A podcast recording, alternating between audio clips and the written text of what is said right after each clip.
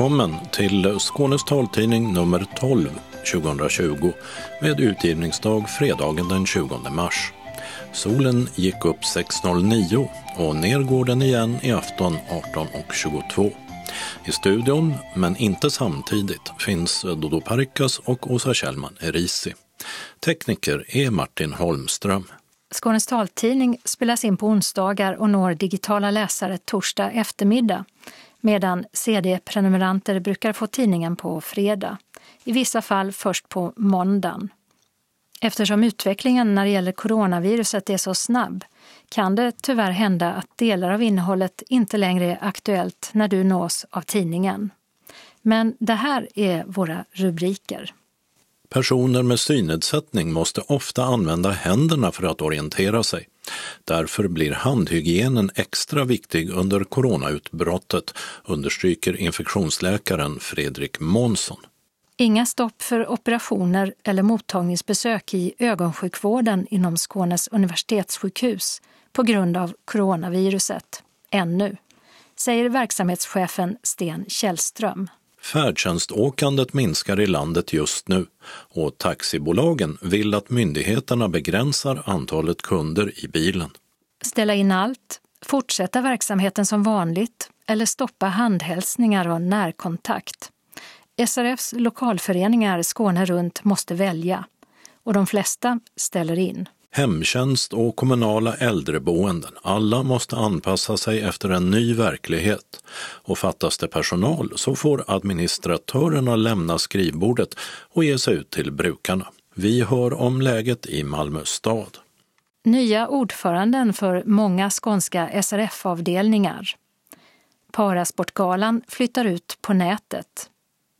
Trelleborgs Taxi i konkurs. Moderbolaget lovar fortsätta köra Kävlinges färdtjänst. Folktandvården i Skåne tar bara emot akutbesök. MTM-invigning med ministerbesök ställdes in. Öppnat och stängt så med matbutiker, stängningar och storkhägn. Evenemangstipsen innehåller en och annan ljuspunkt men också många inställda evenemang. Kalendern kommer med trandag och våffeldag. Anslagstavlan innehåller regionala och lokala meddelanden. Och sist, tid för redaktionsrutan. Vi börjar med vardagen i en tillvaro där coronaviruset tar allt större plats. Den som har en synnedsättning eller inte ser alls måste ofta använda händerna för att orientera sig. Betyder det då att synskadade är mer utsatta för smittrisk än seende? Fredrik Månsson är infektionsläkare på Skånes universitetssjukhus SUS i Malmö. Jag skulle säga som så att utomhus är väl riskerna små. Däremot om man rör sig inomhus i utrymmen där andra människor rör sig så kan det såklart finnas en smittorisk eftersom vi vet att eh, nysningar och hostningar gör att virus kommer ut i droppformationer i luften och kan landa och överleva en kortare tid på ytor som till exempel dörrhandtag och liknande. Detta måste ju även då gälla för plana ytor på andra ställen där människor rör sig. Men eh, vad ska man göra då? Ska man gå runt med en eh, flaska handsprit på sig eller vad, vad gör man för att inte råka ut för något? Man ska ju sköta handhygienen då, de allmänna rekommendationerna, helt korrekt så säger de att vi ska sprita händerna eller tvätta händerna i större utsträckning än vad vi gör annars. Och man får väl resonera så att ju mer man rör olika ytor desto större risk skulle det då vara att vi får saker på händerna. Sen är det ju så att det här viruset smittar ju inte genom huden utan det ska ju i så fall upp i eh, slemhinnorna för att det ska smitta. Så att man förutom att vara duktig med att eh, tvätta eller sprita händerna så kan man ju tänka extra mycket på att inte heller eh, pilla sig i näsan eller i ögonen. Munnen också. Och eh, för de som eh, tar ut eh, ögonproteser, hur är läget där skulle du säga? Om man har en protes i ögat då har man ju inte lika mycket slemhinna i ögat. Men det finns ju ändå en viss del slemhinna i den här bindehinnan under och ovanför ögat. Så att rent teoretiskt borde det finnas en liten risk där också. Eh, nu kommer vi in på någon sorts eh, teoretiserande här utan man kan väl bara säga kort och gott att god handhygien gäller i alla lägen. Hur farlig skulle du säga som eh, infektionsläkare att coronaviruset är? Man kan säga så här från början att det finns ju många olika coronavirus. Flera har vi haft cirkulerande i många år som förkylningsvirus. Det här nya viruset då, som orsakar sjukdomen som nu har fått namnen covid-19, de flesta kommer få en mild sjukdom. Yngre personer kommer sällan att bli allvarligt sjuka, även om det kommer att hända i enstaka fall. Men de som är eh, äldre och framför framförallt de som är äldre än 80 år och eh, har underliggande sjukdomar, där har man en större risk att bli sjuk och avlida. Men alla småförkylningar som eh, folk går och drar med, du säger att eh, det i många fall inte blir någonting allvarligt. Är det så att en massa av oss eh, som har hostat en vecka och sen känt oss okej okay, kanske redan har haft coronaviruset? Jag skulle inte säga att en massa har haft det än, för vi har inte haft det så länge. Men om en månad så kommer det du säger sannolikt att vara sant och eh, många av oss kommer att få en småförkylning och eh, tänka att det där kan väl inte vara coronavirus när det i verkligheten är det faktiskt. Det är ju mm, som det ser ut eh, så att det kanske börjar gå tillbaka i en del länder. Vad gör du för prognos? Går det att göra en prognos på hur länge vi får dras med det här? Det vågar jag inte göra faktiskt. Det beror väldigt mycket på hur mycket spridning vi får i eh, Sverige kommande månaden. Det mest troliga scenariot är väl ändå att vi kommer att ha en puckel nu de kommande månaderna men att det sen eh, kommer att förekomma fortsatt i framtiden i befolkningen men endast i sporadiska fall allt eftersom fler får immunitet och vi inte får den här stora spridningen utan att vi bara får lokala små utbrott så att säga. Man har ju fått ner fallen i Kina till exempel och i Sydkorea.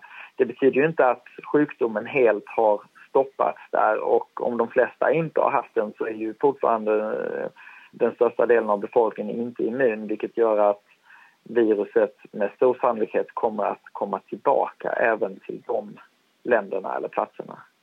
Hur ska vi anpassa oss till att leva med ett hot som kanske inte är farligt, för vissa är det farligt under en så pass lång tid som det ändå ser ut att bli. Månadsvis och kanske månadsvis igen. Ja, äh, vi får ju helt enkelt jobba med den bästa strategin vi har nu och det är att undvika nära kontakter och hålla en god handhygien. Det är ändå enkla och handfasta råd som eh, gör livet kanske lite tråkigare och jobbigare men som ändå går att eh, genomföra. Och sen så får vi se efterhand. Det kanske blir ytterligare ett virus som går in i vår vanliga virusflora och som vi lär oss att leva med. Ungefär som att vi lär oss leva med att vi har återkommande influensaepidemier varje år. Och då kommer väl vårt förhållningssätt att bli ungefär som till influensa. Det sa Fredrik Månsson, infektionsläkare på Skånes universitetssjukhus SUS i Malmö. Reporter var Dodo Parikas. Sjukvården är hårt belastad just nu. Men när detta nummer av taltidningen görs finns inga stopp för operationer eller mottagningsbesök i ögonsjukvården inom Skånes universitetssjukhus på grund av coronaviruset. Ännu, säger verksamhetschefen Sten Källström som berättar att det inte är full bemanning bland personalen. Vi har sänkt gränsen för eh, om man ska komma till jobbet eller inte. Så vi har väldigt mycket av personalen som är sjuk. På så sätt så har ögonsjukvården reducerats lite grann genom att det är många som är hemma sjuka. Eh, eller i alla fall i karantän. Men vi har inte dragit ner någonting ännu. Vi har inte tagit bort varken av operationerna eller mottagningsbesöket ännu. Och vad skulle få er att göra det?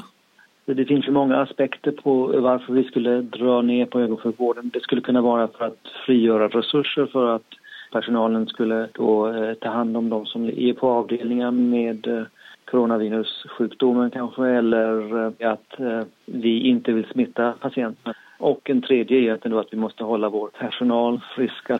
Och eh, när det gäller patienterna själva, hur eh, ser det ut? Vad har ni för eh, råd och riktlinjer för patientbesöken just nu?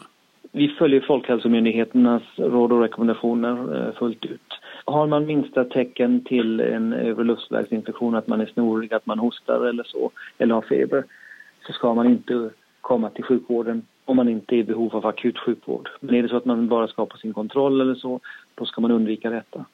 Och är det så att man har en snuva men ändå har en akut sjukdom som måste åtgärdas så ska man ringa innan så att vi är beredda på detta. Sen så om man avbokar så det blir ju ingen straffavgift eller så utan det är bättre att man stannar hemma i så fall så, så bokar vi om det om det är ett nödvändigt besök som måste göras. Märks det att uh, patienter själva avbokar? Är det färre patienter i väntrummen nu? Absolut, absolut. Det är ju många som avbokar i dagsläget. Och vi ombokar inte så att det blir nya patienter på de här tiderna utan vi låter det vara lite mer luftigare i väntrummen. Vi vill att man ska kunna sitta med någon meters eh, avstånd mellan patienterna. Minska belastningen i väntrummen. För hos oss på ögonsjukvården så kan man ju sitta ändå kanske någon timme på grund av att man ska droppa i ögonen och så. En del eh, patienter till er måste ju komma med ledsagare. Hur ser ni på det? Att då är det ju två och de är nära varandra. Ja, man kan ju fortfarande minimera riskerna. Man kan ju fortfarande, alltså när det gäller att andas och hosta och det behöver man ju inte vara så nära. Och sen så visst, det är fysisk kontakt men man kan ju se till att man tvättar händerna, tvättar händerna i 30 sekunder. Då har man ju minimerat riskerna eh, avsevärt där. För det är ju en åtgärd vi annars har gjort generellt på sjukhuset att vi har besöksförbud på avdelningarna så att det är bara absolut nödvändiga besök på avdelningar samt att medföljande till mottagningsbesöken det ska vara nödvändiga. Och när jag tänker synsvaga så där är ju medföljare nödvändiga men i övrigt ska det inte finnas medföljare eh, i väntrummen eller i undersökningsrummen. Um, detta är ju helt unikt det som händer nu här och vi lägger lite rälsen som vi åker på det här tåget nu. Men jag tycker ändå att vi har bra kontroll och eh, jag litar på att vi har en bra organisation och så kommer vi komma igenom detta. Det menade Sten Källström, verksamhetschef för bland annat ögonsjukvården vid Skånes universitetssjukhus SUS. Dodo Parkas hade intervjuat honom. Resandet med färdtjänst i Skåne och i övriga landet minskar kraftigt. Det bokas färre resor och en del avbokas också. I kommunerna och eh, inom Skånetrafiken följer man noga vad olika myndigheter säger. Mattias Hennius är presschef på Skånetrafiken som kör färdtjänsten i 25 av Skånes kommuner. När det gäller då färdtjänst som precis alla andra färdsätt som vi då håller på med, buss eller tåg, så är vi väldigt tydliga med när vi informerar och där lutar vi oss tungt mot Folkhälsomyndigheten och eh, Region Skånes smittskydd och då uppmanar vi ju alla såklart att förhålla sig till vissa regler.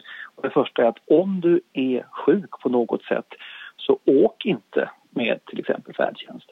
Och sen så uppmanar vi också att man ska tänka på de här vanliga sakerna som myndigheterna går ut med handhygienen, ta hänsyn, nys på rätt sätt. Så det gör vi tydligt. När det sen gäller rutinerna för att åka färdtjänst så är de precis som vanligt. Där har vi inte gjort några ändringar så. Och även där lutar vi oss då tungt mot Folkhälsomyndigheten och Region Skånes smittskydd. För färdtjänsten, där kan man ju då bli upphämtad och det sitter redan någon i färdtjänstbilen och det kan också vara flera som sitter där. Ni har inte gjort några begränsningar av hur många som åker samtidigt med samma bil?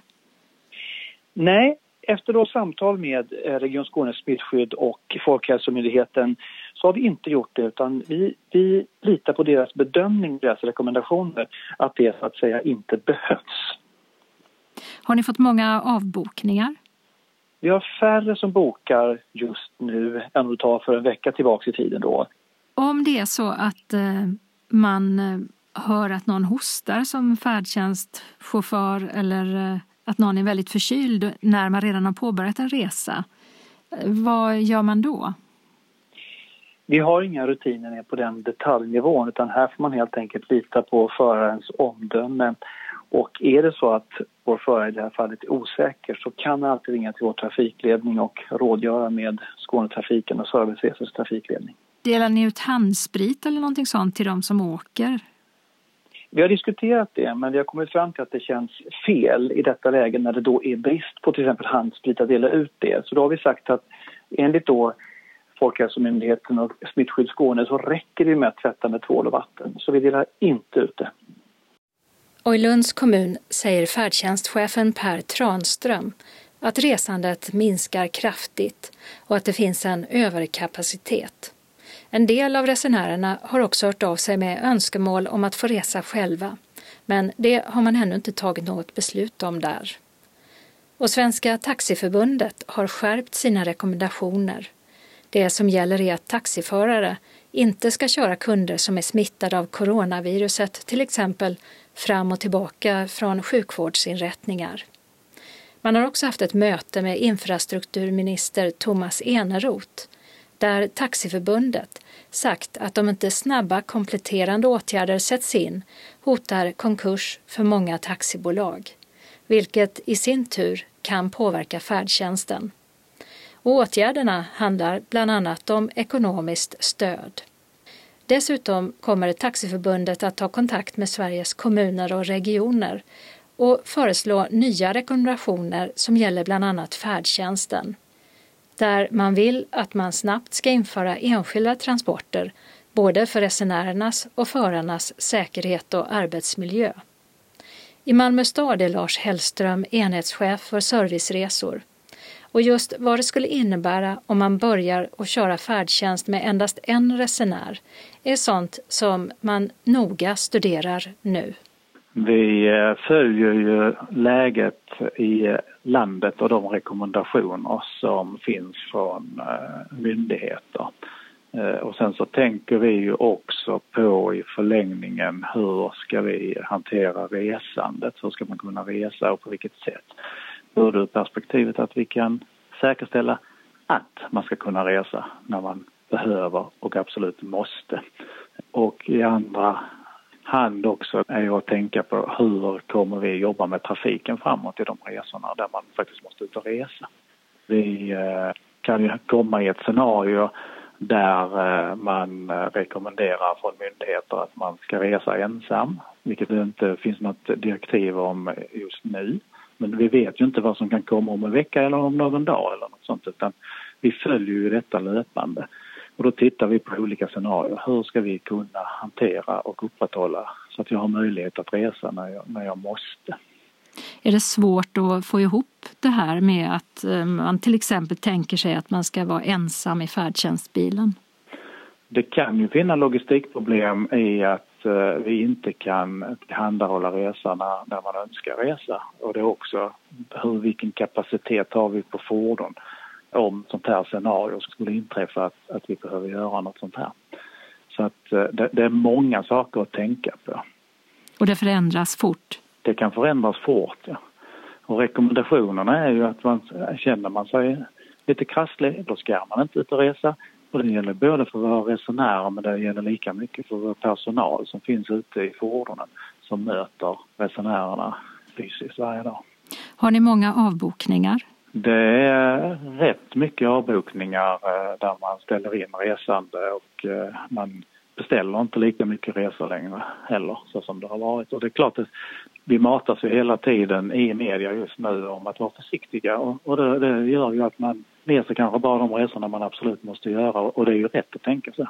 Och vårt fokus nu handlar ju om att se till att vi kan upprätthålla trafik eh, hela tiden och jobba med de frågorna eh, så att vi prioriterar bort arbetsuppgifter som kan flyttas fram utan har fokus nu på att faktiskt trygga ett resande och göra det så säkert som möjligt.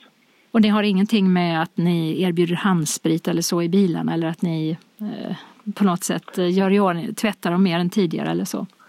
Det finns eh, en uppmaning till alla våra trafikleverantörer att se till att daglig städning av fordon och sådant eh, sker på ett eh, bra sätt och att man torkar av där man tar i bilarna. Att man är noga med det. Och följer man det och gör det regelbundet då, då ska det inte vara någon fara så som Smittskydd Skåne till exempel säger. Det sa Lars Hellström, enhetschef för serviceresor i Malmö stad. Reporter Åsa Kjellman Risi. Ställa in allt eller fortsätta ungefär som vanligt. Det är frågor som styrelserna i SRFs lokalföreningar i Skåne grubblar på i coronavirusets spår. Och de agerar på olika sätt. SRF Malmös ordförande Rolf Berglund sa i början av veckan att man försökte hålla igång verksamheten, men att avbokningarna varit många. På onsdagen meddelade styrelsen att alla planerade aktiviteter ställs in april månad ut och att ny information kommer efter den 14 april. Och Lars Billgren, avgående ordförande i SRF Trelleborg med omnejd, säger att verksamheten ligger som planerat. Bland annat ska man ha årsmöte på onsdagen efter Skånes taltidnings pressläggning. SRF Helsingborg Höganäs har däremot beslutat att ställa in alla föreningens aktiviteter fram till den 15 april, inklusive påskfesten. En föreställning av Äppelkriget på Stadsteatern är också bokad den 5 april. Där är det upp till var och en att besluta om man vill gå. Men vi ställer oss inte bakom den aktiviteten, säger föreningens ordförande Hans Olin. Detsamma gäller studiecirklarna. De får träffas på egen risk, tillägger han. Styrelsen håller sina möten via telefon. SRF Ängelholm Båstad beslutade att ställa in veckans medlemsmöte sedan en medlem ringt och varit orolig. Sen får vi ta ställning efterhand, säger vice ordförande Stina Bodil Andersson till taltidningen. Och så resonerar man också i SRF Bjuv Klippan Åstorp. Vi har inget planerat förrän i april, så vi avvaktar, säger ordföranden Claudia Sederholm. Men hon tror inte att föreningen kommer att genomföra några aktiviteter den närmaste tiden. Jag tror inte folk skulle komma, menar hon. Även SRF Ringsjöbygden avvaktar med beslut, säger ordförande Fredrik Andersson till taltidningen. SRF Norra Skåne hade ett välbesökt årsmöte i helgen som gick. 24 av de 30 anmälda deltog. Jag var lite fundersam innan, men Bokebergsgården, där mötet hölls, hörde inte av sig och ville boka av, så vi genomförde det, säger ordföranden Anna-Lena Pekkele. Många av medlemmarna ringde också, men mest för att fråga om det skulle bli av. Föreningens nästa aktivitet är på Kulturhuset i april och där är det upp till Kulturhuset att bestämma om det blir av eller inte, fortsätter hon. Och om utfärden i maj blir av, det är för tidigt att säga idag. Också SRF Kristianstad-Bromölla hade nyligen årsmöte med god uppslutning. Men en del medlemmar var fundersamma inför mötet, säger ordföranden Knut Torstensson, som berättar att lokalavdelningen satte upp umgängesregler på grund av coronaviruset. Det var lite diskussioner då innan med en del medlemmar som undrade hur vi skulle göra. Då sa vi vi går in och kör varannan sittning så vi har avstånd. Inga handhälsningar, inga kramar. Håll lagom avstånd när vi står och pratar med varandra. Sen de som ringde och som var lite bekymrade då så pratade vi lite med dem och en del konstaterade att nej, jag har ju nyligen varit väldigt kraftigt förkyld och eller jag har ju lite jobbig diabetes så då väljer jag att stanna hemma. Så vi var 37 anmälda och vi blev 26.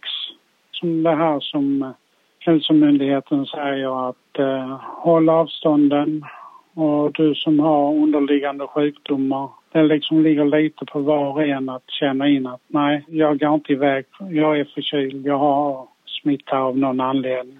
Då blir jag hemma. Och eh, hur har medlemmarna reagerat på de här åtgärderna som ni hade på årsmötet? Att sitta med lucka emellan och inte kramas och inte handhälsa och så vidare. De tog det helt okej okay, för det sa vi, nu är det så här, vi kör varannan sittning. Och den respekterar liksom alla och alla tyckte, ja men då har vi träffats och vi har haft det här mötet och och hur ska ni göra med eh, nästa medlemsträff? Vi avvaktar väl och ser lite vad som händer. Man vet inte från dag till dag här vad myndigheterna går ut och säger. Idag är det träffar upp till 500. Det vet vi inte om en vecka.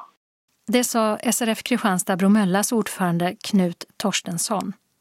Och vi ska höra här vad infektionsläkaren Fredrik Månsson tror om att ställa in evenemang som kan vara viktiga av sociala skäl eller att använda SRF Kristianstad Bromöllas förhållningssätt.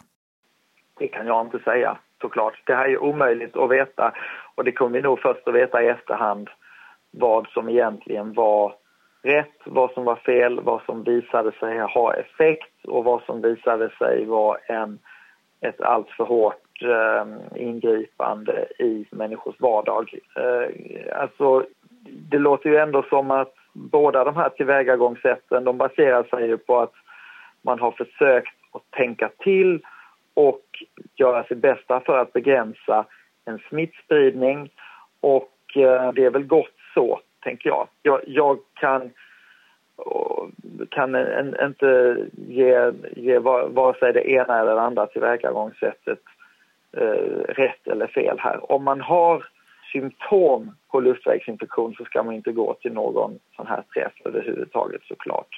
Men är man symptomfri och håller sig till de förhållningsorder eh, som, som den, den första förslaget eh, du, du nämnde här så borde ju ändå risken vara liten för smittspridning kan jag tycka i nuläget. Eh, det pratas om förkylningssymptom, lätta förkylningssymptom. Alltså ska man vara absolut symptomfri eller hur, hur ser det ut?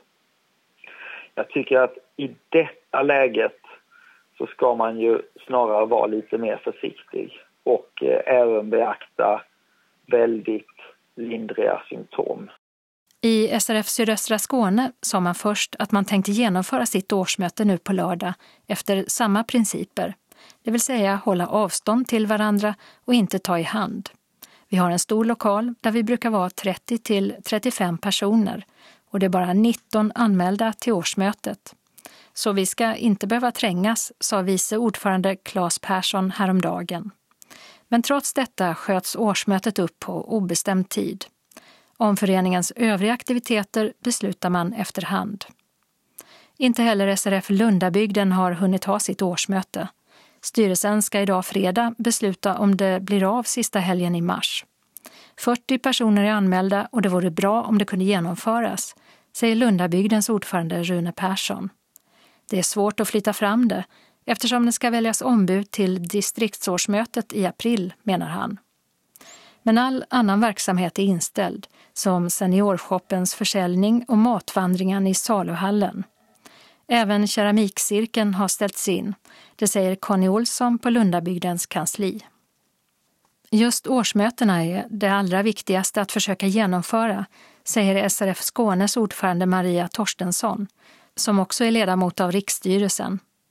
Sen är det upp till varje förening och distrikt att bestämma hur man vill ha det med övrig verksamhet, avslutar hon. SRF Riks kanslichef Ulrika Norelius Centervik skriver i ett mejl till Skånes taltidning om lokalföreningarnas aktiviteter. De känner sina medlemmar och vet också om någon är i riskgrupperna. Den viktigaste uppmaningen vi sänt ut är att alla som känner minsta symptom på sjukdom ska stanna hemma, enligt Folkhälsomyndighetens rekommendationer avslutar hon. För Skånedistriktets del är alla möten på kansliet i Malmö inställda och ingen utomstående släpps in. Personal som pendlar till jobbet får arbeta hemifrån. Det innebär även att Schackklubben och Dövblindas förening, FSDB, för närvarande inte har tillgång till lokalerna. En punktskriftskurs är också inställd. SRF Skånes styrelsemöten de hålls per telefon och aprilmötet i EBU, European Blind Union, där Maria Torstensson är ledamot, har ställts in. Och research och intervjuer här var gjorda av Birgitta Fredén och Dodo Parikas. Runt om i Skåne beslutas om hela eller delvisa besöksförbud inom äldreomsorgen. Men hur man väljer att göra, det ser olika ut från kommun till kommun. I Malmö, där har man satt ihop en stor expertgrupp inom vård och omsorg för att ta fram tydliga strategier när det gäller coronaviruset och dess effekter. Man tittar också på vilka möjligheter det finns att ta in ytterligare personal. Pia Nilsson, som är enhetschef och själv distriktssköterska i grunden, fick uppdraget att sammankalla expertgruppen där allt från medicinskt ansvarig undersköterskor, skyddsombud till kommunikationsansvariga finns representerade. Och man arbetar med att ta fram olika scenarier för hur omsorgen ska klara av vården när många är sjuka.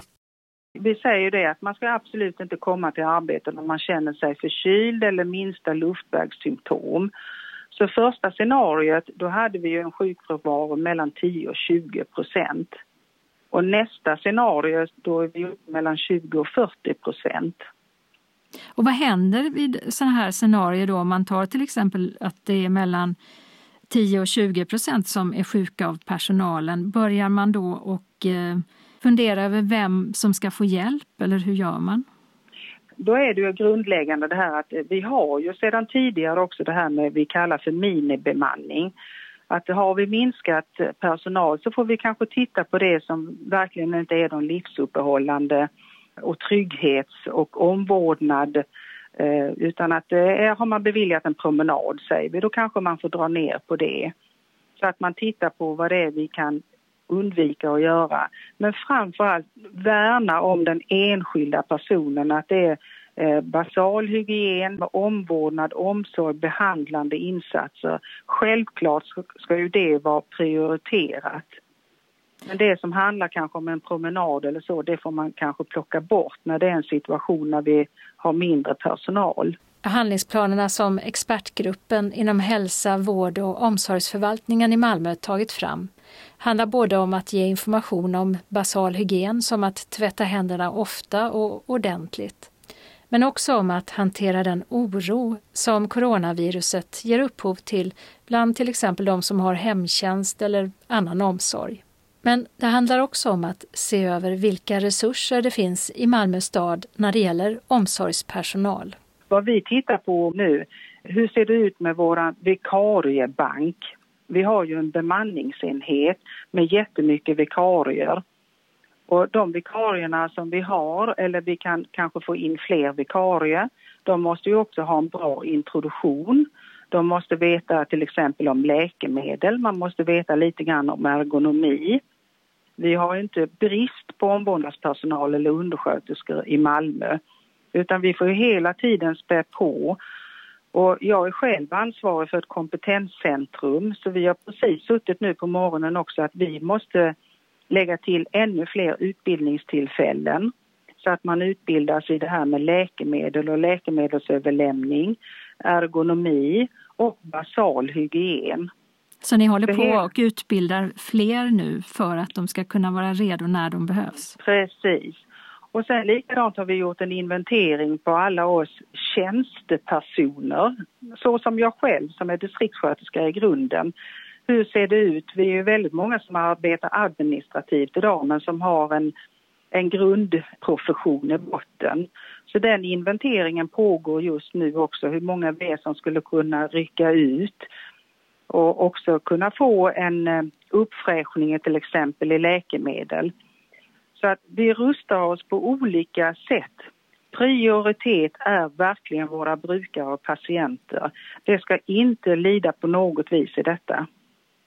Och om man ser till till exempel hemtjänsten idag, vad gör man annorlunda där nu mot hur det var för innan coronaviruset började spridas?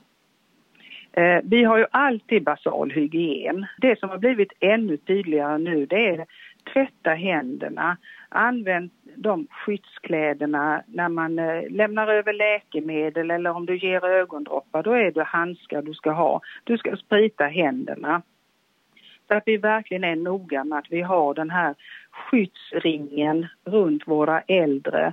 Och sen i år överhuvudtaget att vi tänker på säkerheten så vi gör verkligen allt vi kan för att bygga upp den här barriärvården som jag säger mot våra äldre och våra sjuka eller de som är mer känsliga och utsatta för en infektion. Och när det gäller om man själv blir sjuk när man har hemtjänst så är det här en situation som man är van att hantera inom den kommunala omsorgen, säger Pia Nilsson. Detta är någonting vi har dagligdags, höll jag på att säga. Året runt så har vi perioder utav eh, vinterkräksjukan och där gör vi utifrån våra rutiner. Vi har ju rutiner hela tiden, alltid, när det gäller basal hygien eller rutiner hur vi gör vid influensaperioder som vi också är inne i nu. Det är ju mer att vi har hur ska jag säga, påmint och entusiasmerat och försökt att verkligen få det här med basal hygien.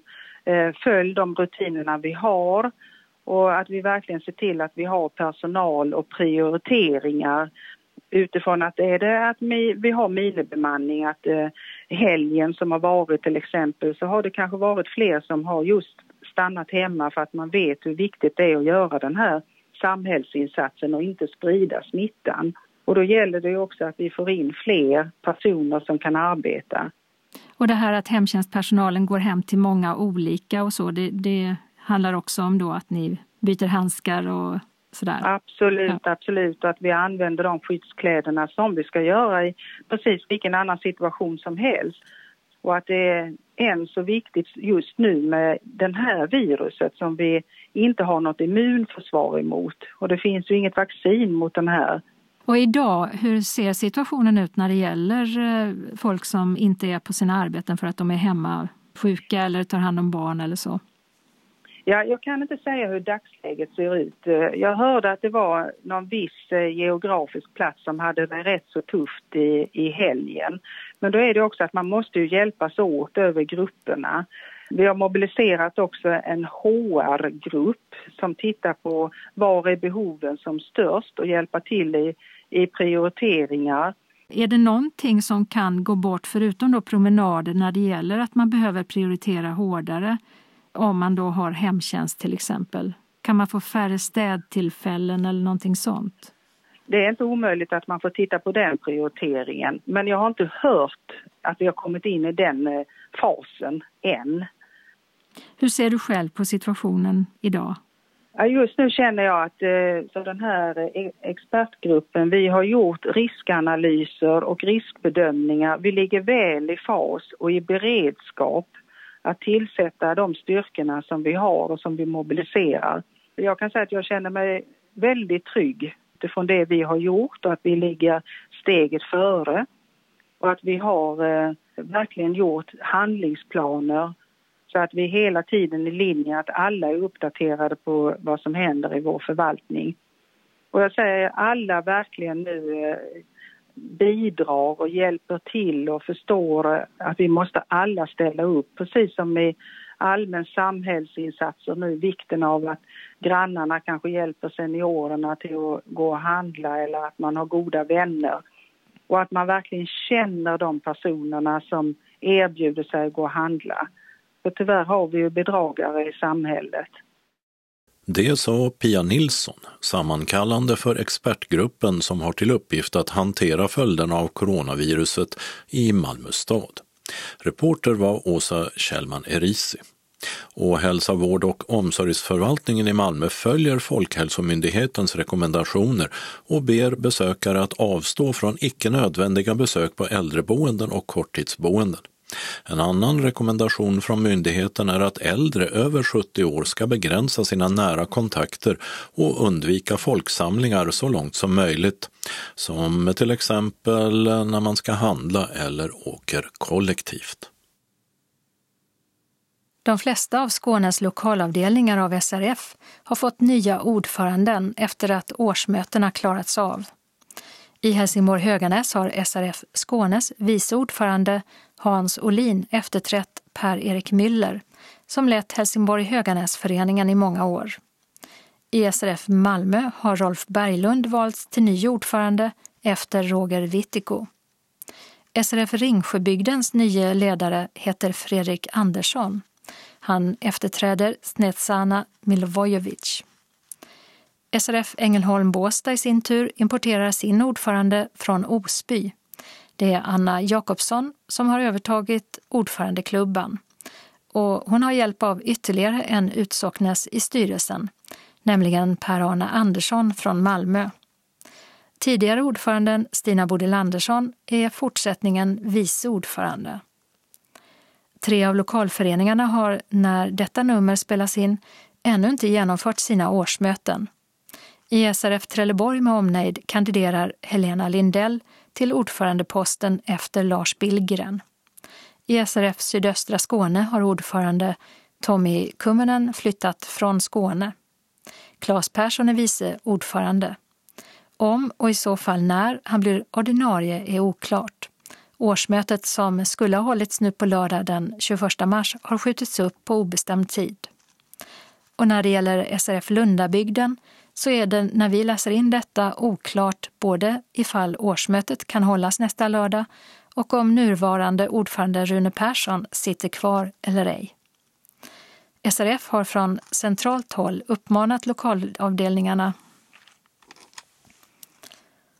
SRF har från centralt håll uppmanat lokalavdelningar som ännu inte haft årsmöte att hålla dessa i form av telefonmöten. Ett förslag som väckt en del förvåning på grund av svårigheten att genomföra möten med så pass många deltagare som det kan bli frågan om. Men SRF Riks lovar att hjälpa de föreningar som önskar hjälp med detta.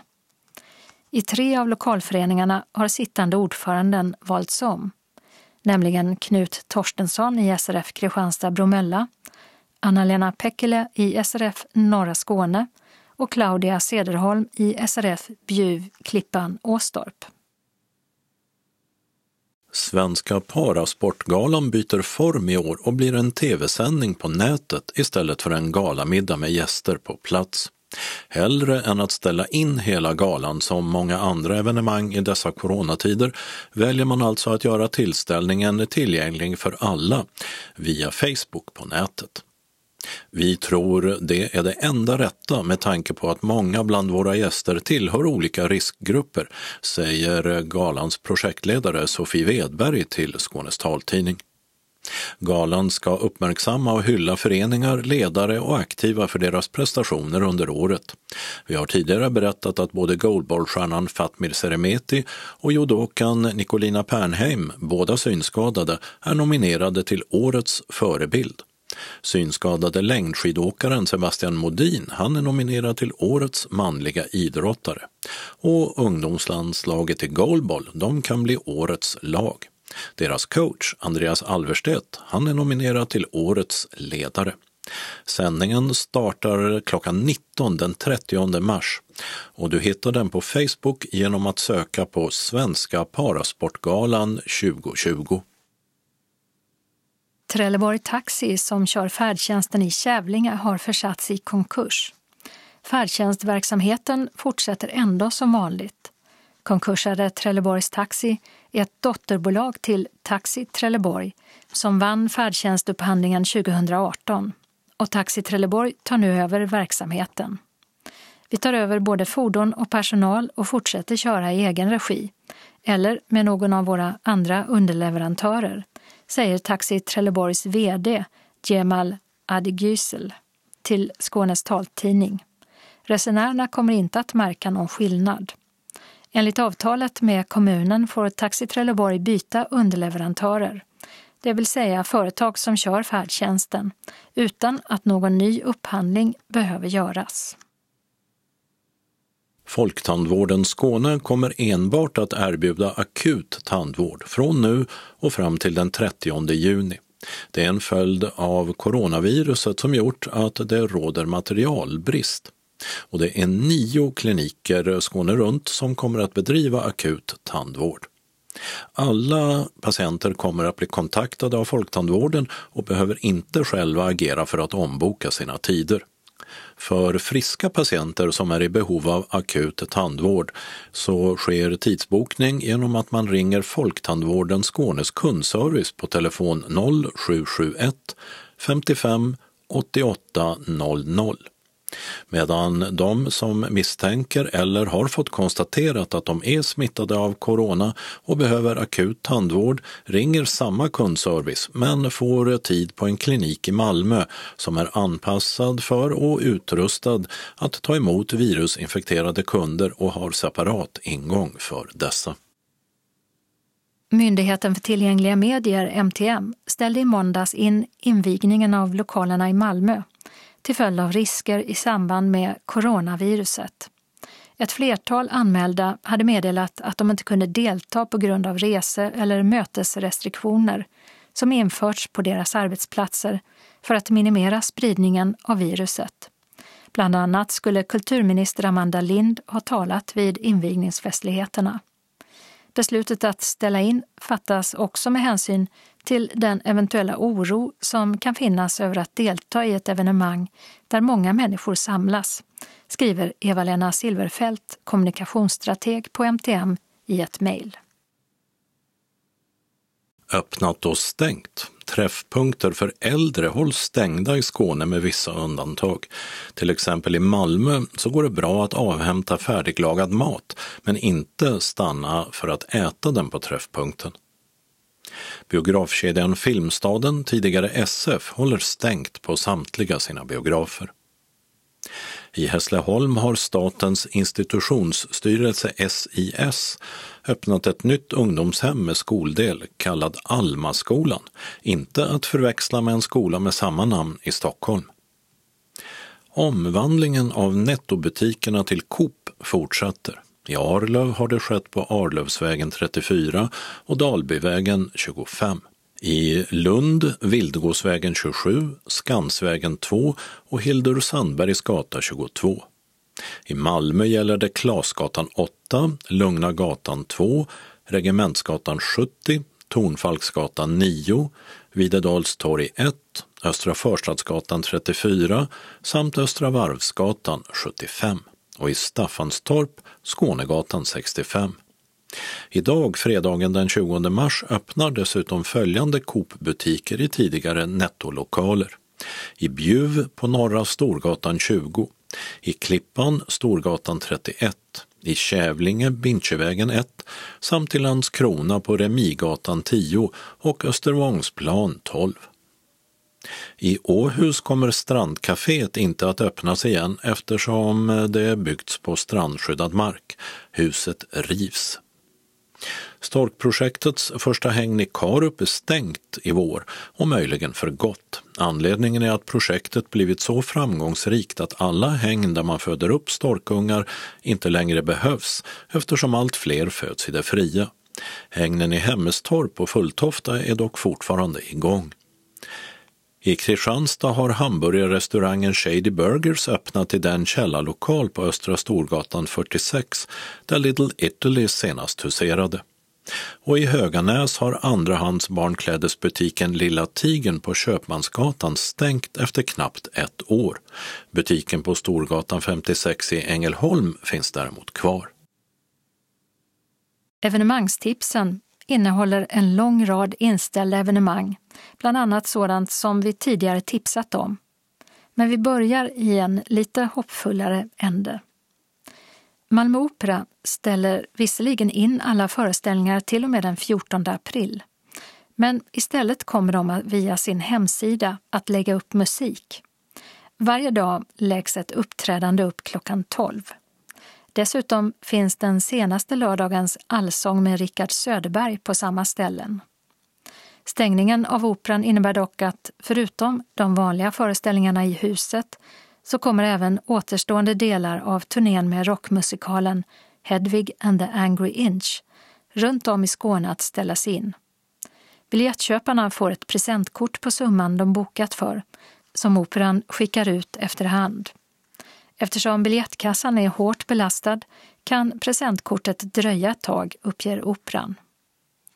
För Malmö stadsbibliotek gäller att turnéerna med biblioteksbussen och Boken kommer är inställda tills vidare för att minska risken för smittspridning.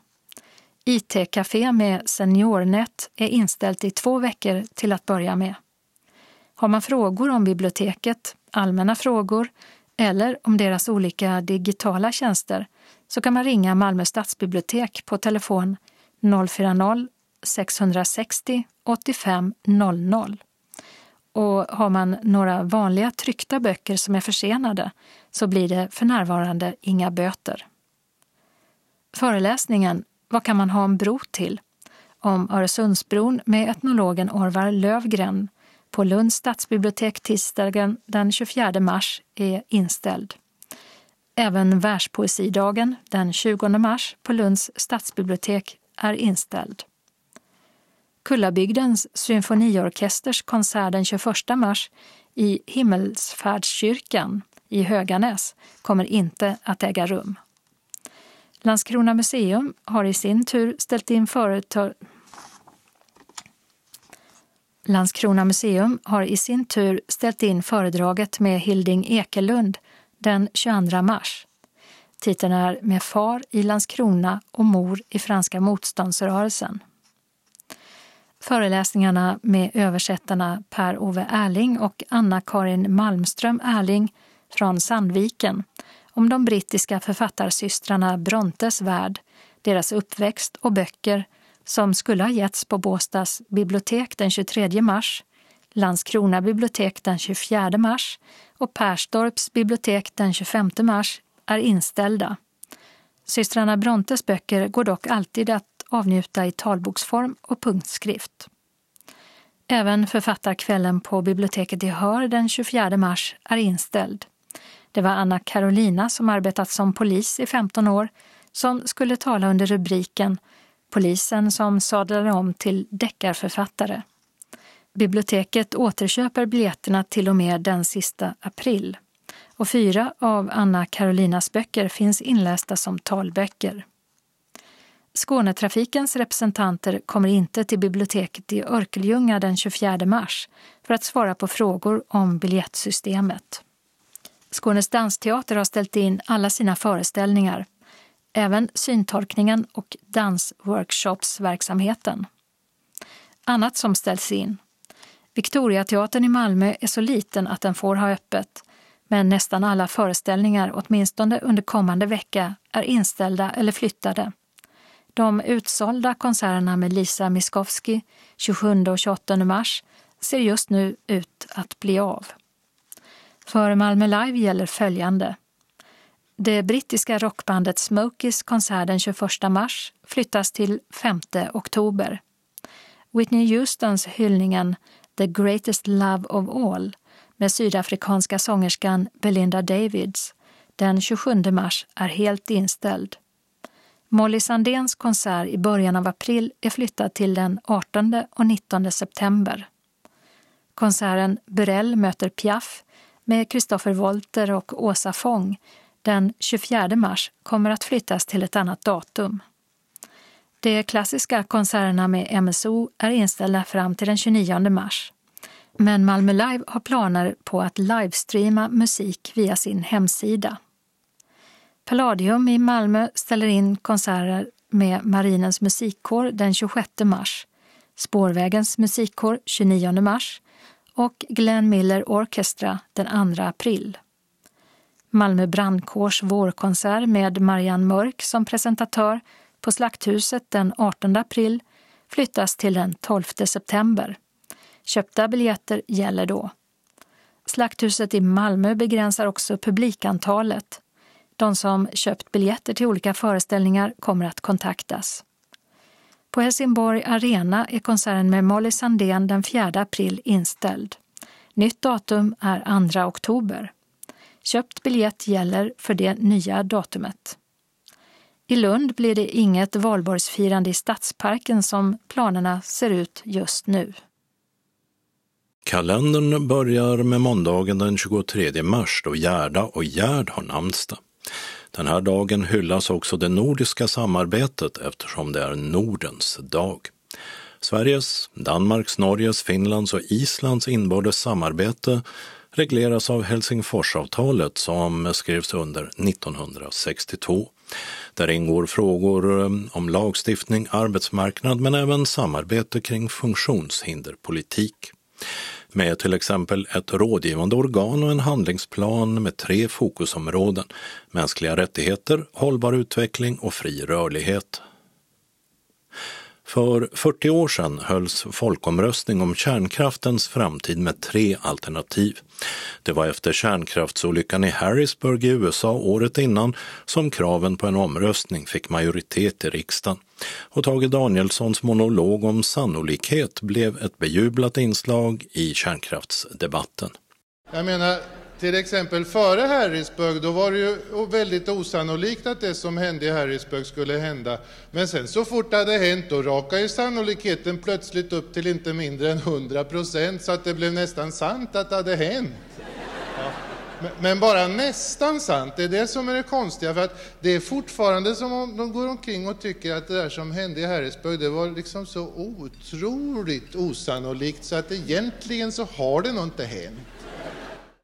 Centern och dåvarande VPK stod bakom linje 3 med omedelbar avveckling medan linje 2 som förespråkade att kärnkraften skulle avvecklas citat i den takt som är möjligt slutcitat fick något fler röster och vann.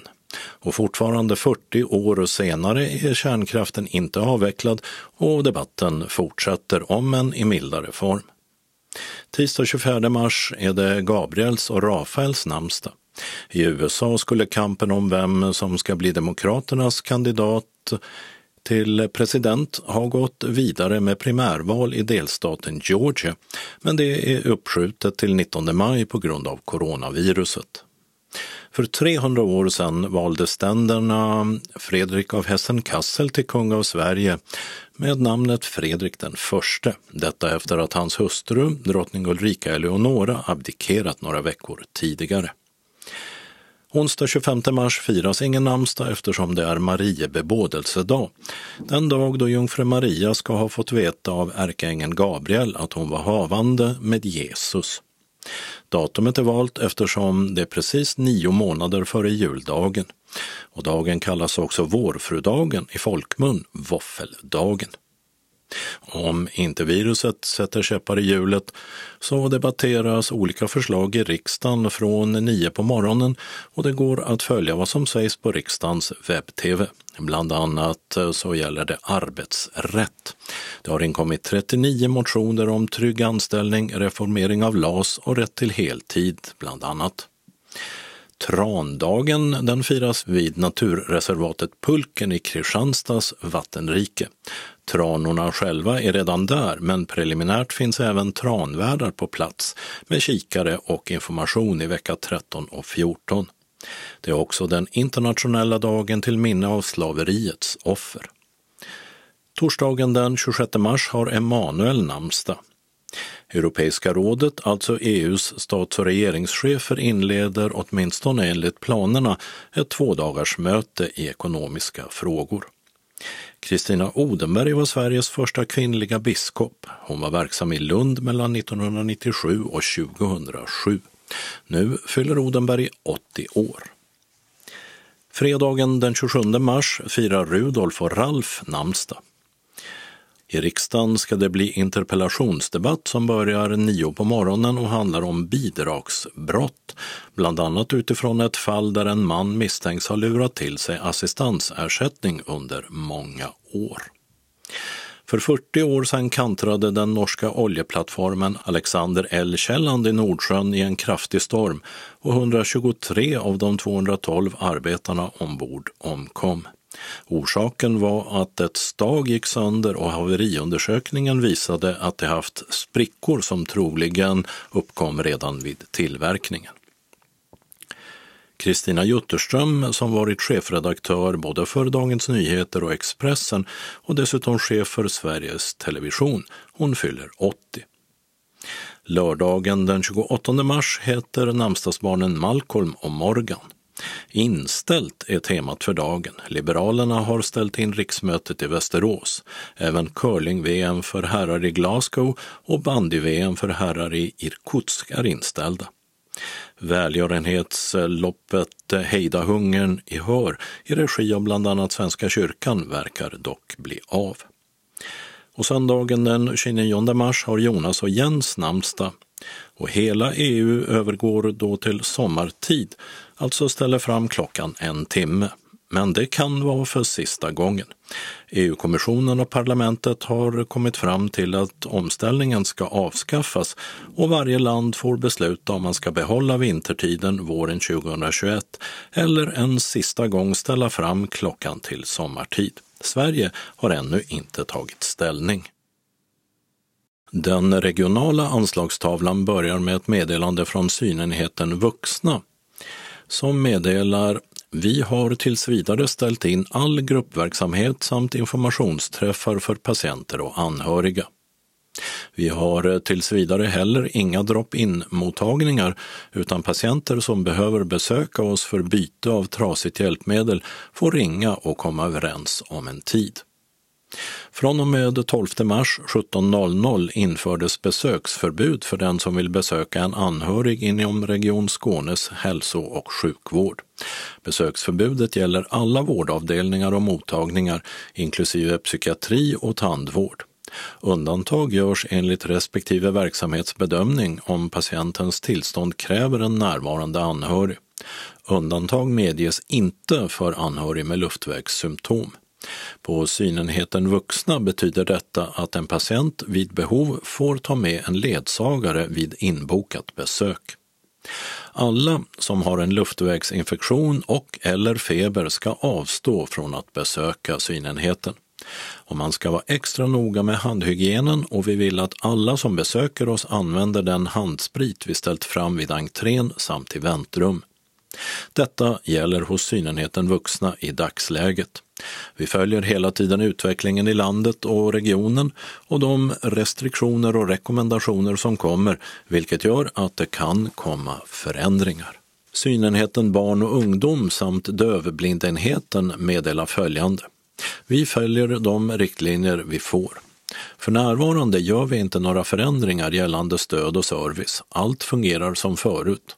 En del av medarbetarna är dock hemma på grund av sjukdom eller vab, så verksamheten är något reducerad. Alla, även barnen, uppmanas att tvätta och sprita händerna vid besök hos oss. Är de förkylda eller har varit i länder som är i karantän ber vi dem att återkomma när de är friska. Vissa skolor har besöksförbud och då kan vi inte utföra våra insatser där. Synskadades riksförbund har en uppmaning om att nominera en kandidat till SRFs ögonvårdspris 2020. Och det är tillåtet att föreslå sig själv. Priset är en uppmuntran till yrkesutövare som gjort betydelsefulla insatser inom ögonområdet, rehabilitering eller habilitering. Priset delas ut under Synskadades riksförbunds kongress i Göteborg den 22 till 25 oktober. I juryn ingår SRF, Sveriges ögonläkarförening, Optikerförbundet och Föreningen för synrehabilitering. Ögonvårdspriset har delats ut sedan 1992. Prissumman på 100 000 kronor ges till en eller två enskilda pristagare. En blankett för att nominera finns att ladda ner via hemsidan srf.nu. Det går också bra att ringa Åsa Nilsson 08-39 91 75 eller mejla asa.nilsson srf.nu. Och ansökan ska vara Synskadades riksförbund tillhanda senast den 30 april 2020. Den lokala anslagstavlan innehåller meddelanden om inställda aktiviteter i en del lokalavdelningar. I inslaget om SRFs verksamhet under coronakrisen finns ytterligare information om inställda aktiviteter. SRF Helsingborg Höganäs meddelar att under rådande omständigheter har styrelsen beslutat att inställa alla aktiviteter i första hand till och med 15 april. Därefter fattas ett nytt beslut om framtiden. Angående Stadsteaterns föreställning Äppelkriget 5 april måste alla biljetter betalas till föreningen via hemskickad faktura. För den som önskar gå visas föreställningen syntolkad. Den som inte vill gå kan få sin biljett inlöst till ett presentkort eller annan föreställning. Vid eventuella frågor kontakta vårt teaterombud Ulla Engström, telefon 0730 70 11 31. SRF Lundabygden ställer in matvandringen den 30 mars, Seniorshoppens besök den 3 april samt keramikcirkeln. Synskadades förening SRF Malmö meddelar sina medlemmar att styrelsen på grund av den rådande situationen när det gäller coronaviruset beslutat att ställa in all verksamhet till och med 30 april. Det gäller både dagverksamhet, kurser och andra evenemang som tjejträff och påsklunch. Styrelsen kommer vid sitt sammanträde 14 april att ta ställning till hur det blir efter sista april och meddela detta via Skånes taltidning. Om du ringer till kansliet kommer telefonen att vidarekopplas till Per-Arne Andersson. Personalen kommer helt eller delvis att jobba hemifrån. Efter styrelsens sammanträde den 14 april kommer även ny information om hur det blir resten av våren och sommaren. Vänliga hälsningar, styrelsen. Malmö blindförening meddelar att samkvämet nu på söndag den 22 mars är inställt. Mot bakgrund av att Folkhälsomyndigheten höjt risken för smittspridning av coronaviruset till mycket hög så har styrelsen beslutat att tills vidare ställa in samtliga samkväm på Annebergsgården. Om någon redan har beställt färdtjänst till söndag så måste denna avbokas. Vi återkommer så snart läget är normalt igen. Vänliga hälsningar, styrelsen. SRF Ringsjöbygden meddelar att trivselmötet tisdagen den 31 mars 16.00 på Korridal i Eslöv är inställt. Vi har några ändringar i kollektivtrafiken i Lund, Eslöv och Malmö. Först gäller det Lund och Södra vägen där ett fjärrvärmearbete gör att en del av vägen stängs av från den 21 mars klockan ett på natten till den 23 mars klockan fem på morgonen. Och det innebär att linje 5 får ändra körväg och hållplats Studentlyckan läge A och B stängs. Resande hänvisas till hållplatserna Kastanjegatan och Haggtorns gränd. I Eslöv gör en ombyggnation på Östergatan att två hållplatser för linje 1 och 3 stängs fram till den 31 oktober. För linje 1 stängs hållplats Karl Engström-skolan, läge A och B och där hänvisas resenärerna från läge A till hållplats Fiskaregatan, läge A och från läge B till hållplats Eslövs station. För linje 3 stängs hållplatsen Stenstorget och resenärerna hänvisas till Eslövs station. I Malmö berörs linje 3 av ett vägarbete vid Tekniska museet, läge D, och hållplatsen flyttas tillfälligt cirka 30 meter framåt i färdriktningen. Och så kommer det att vara fram till den 1 april klockan 16. Det var allt från Skånes taltidning för den här gången. Nästa nummer är ute fredagen den 27 mars. Skånes taltidning ges ut av Region Skånes psykiatri och habiliteringsförvaltning. Ansvarig utgivare är Martin Holmström. Postadress Jörgen Ankersgatan 12, 211 45 Malmö. Telefon 040-673 0970. E-post Skanes taltidning snabela skane.se och hemsida skanestaltidning.se. Observera att cd-skivorna inte ska skickas tillbaka till oss. Såväl skivor som kuvert kan läggas i brännbara sopor när ni inte längre vill ha dem. Vi hörs igen. Hej då!